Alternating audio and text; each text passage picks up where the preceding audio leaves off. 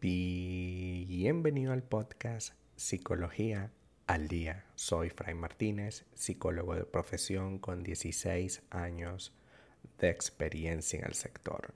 Como pudiste ver en el título de este episodio, hoy vamos a hablar un poco acerca de señales de que tu pareja es posesiva. El ser posesivo no es igual al ser celoso. Normalmente solemos identificar mucho mejor una persona celosa que una persona posesiva. Algunas de las señales que nos manifiesta de posesión podemos tomarla incluso por otros elementos dentro de la relación que podemos considerar incluso hasta normales. Sin embargo, sabemos que no lo son y es importante que lo reconozcas. La primera de las señales es que en nombre de la preocupación que siente por ti, una preocupación siempre entre comillas, eh, incluso una preocupación por tu bienestar, ¿no? Yo, quiero que tú estés bien, yo quiero que a ti te traten bien, yo quiero que tú te sientas bien, etc. Em, van a tratar a través de ese querer ayudarte, controlarte entre medio. Es decir, yo quiero ayudarte a que te veas mejor. Yo sé perfectamente que esta ropa no te queda bien. Y como no te queda bien, yo te sugiero en nombre de tu bienestar que te la quites y te pongas otra.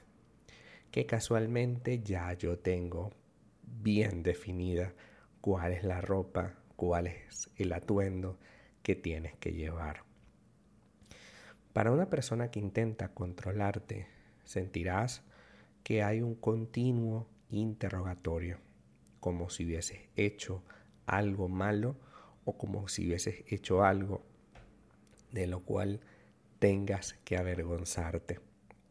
Evidentemente esto va causando una herida en ti porque estás sintiendo la desvalorización y la poca importancia a tus deseos.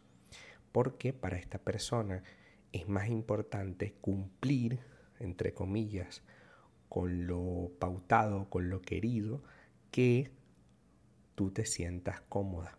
Por ejemplo, si tú quieres salir con unos amigos y a esta persona no le parece, en lugar de conversar contigo sobre lo que a esta persona no le parece, lo que va a hacer es tratar de sabotearte esa salida.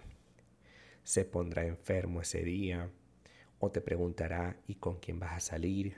¿Cuántas personas van? ¿Va a llegar otra persona adicional? Eh, ¿Cuándo regresas? ¿A qué hora regresas? ¿Realmente vas a ir con ellos y no con otras personas? Entonces llega un punto en el que tú te sientes como vulnerada por tus derechos y evidentemente eso te hace sentir incómoda. Un segundo elemento, una segunda señal es que en una relación de amor saludable, las alegrías son compartidas. Si algo te pasa a ti, positivo, poderoso, pues también me pasa de alguna manera a mí. Si te ascienden en tu trabajo, si ganas más dinero, si logras un objetivo educativo, cada una de estas alegrías que son tuyas porque tú te las ganaste solito o solita, me debería alegrar a mí. Pero en las relaciones en las que hay celos de por medio, en las que hay control, esta alegría no ocurre. En este caso, para saber si tu pareja es posesiva, fíjate bien si las alegrías de uno son el desagrado de otro sucesos positivos como un ascenso en tu trabajo, buenos resultados en alguna, eh, en alguna actividad educativa, nuevas amistades que consigues, se viven como una especie de desagrado, como una especie de agresión, o se viven porque tu pareja realmente le importa y, le es válido lo que tú haces. Quien es víctima de la posesión recurre casi siempre a guardar silencio de sus victorias, de sus logros, puesto que sabe de alguna manera el enorme problema en el que se va a meter si habla de ellos. Y es terrible porque entonces ya no puedes hablar de lo que te pasó, ni positivo ni negativo. Si dices las cosas negativas que te pasaron, tu pareja va a decir, mm, yo te dije que no te metieras por allí. Si hablas de las cosas positivas que te ocurrieron, tu pareja te dirá, mm, yo te dije que cuidado con eso, pero tú sigues igual. Tercer punto, revisar tu teléfono cuando no estás presente a cada rato y en todo momento. Siempre he dicho en este podcast que la posibilidad de tener acceso al celular de tu pareja es algo básico en una relación.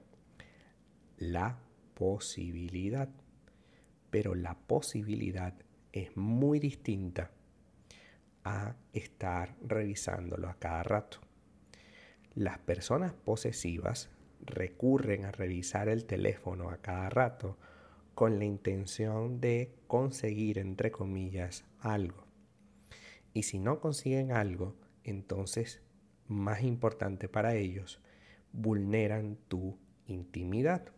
Saben todo lo que conversas con otras personas y eso lo que va a causar es que guardes silencio. De que todo el tiempo trates de guardar silencio.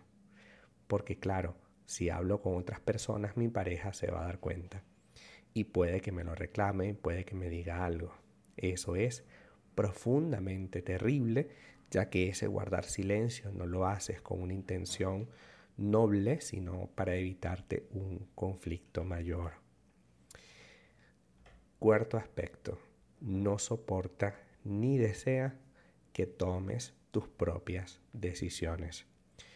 Las personas necesitamos tener cierto grado de independencia. Y es terrible cuando nuestra pareja no soporta que tomemos decisiones particulares.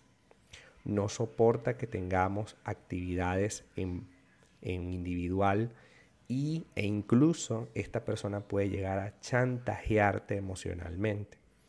Decirte cosas como que esta decisión que estás tomando en individual es contraria a la relación cuando no necesariamente es así, ya que si yo tomo una decisión, lo hago por una propia voluntad y con el objetivo de lograr alguna situación. Si yo tomo una decisión y mi pareja me chantajea con lo que hice, entonces corro el riesgo de que constantemente me vea en la necesidad de preguntarle qué hago. Y eso es exactamente lo que esa persona quiere, que tú le preguntes y le digas para luego a partir de allí controlar cada uno de tus pasos. Porque el control emocional en este caso tiene que ser absoluto, no relativo. Y finalmente, esta persona deja de quedar con tus amigos. Te hace evitar quedar con tus amigos. Me explico. Si tú normalmente tenías un tipo de relación con tus amigos en el que salías constantemente, cada cierto tiempo, evidentemente un tiempo prudente, porque no podemos estar igual que como cuando éramos solteros, el aislamiento social es evidente ahora. Te das cuenta que llevas meses, incluso años, sin salir con otras personas. ¿Y por qué? Porque el aislamiento es absolutamente necesario para que tú puedas eh, ser controlada por esa persona. Así que tengamos cuidado. Si te aísla, si le incomoda tus logros, si constantemente en, pro de la preocupación, entre comillas, esta persona te está maltratando, es tiempo de poner un stop. El maltrato emocional, el controlarte es muy, muy negativo para una relación. Una cosa es que negociemos y llegamos a un punto de acuerdo y otra muy distinta es que yo todos los días intente vulnerar tus capacidades de toma de decisión. Hasta acá nuestro primer episodio del día de hoy. Muchísimas gracias por quedarte aquí hasta el final. Si deseas saber más sobre mi contenido, www.fraymartinez.com. Para consultas online www.fraymartinez.com y también sígueme en mi Instagram arroba fraymartinez20. Muchísimas gracias y hasta el próximo episodio.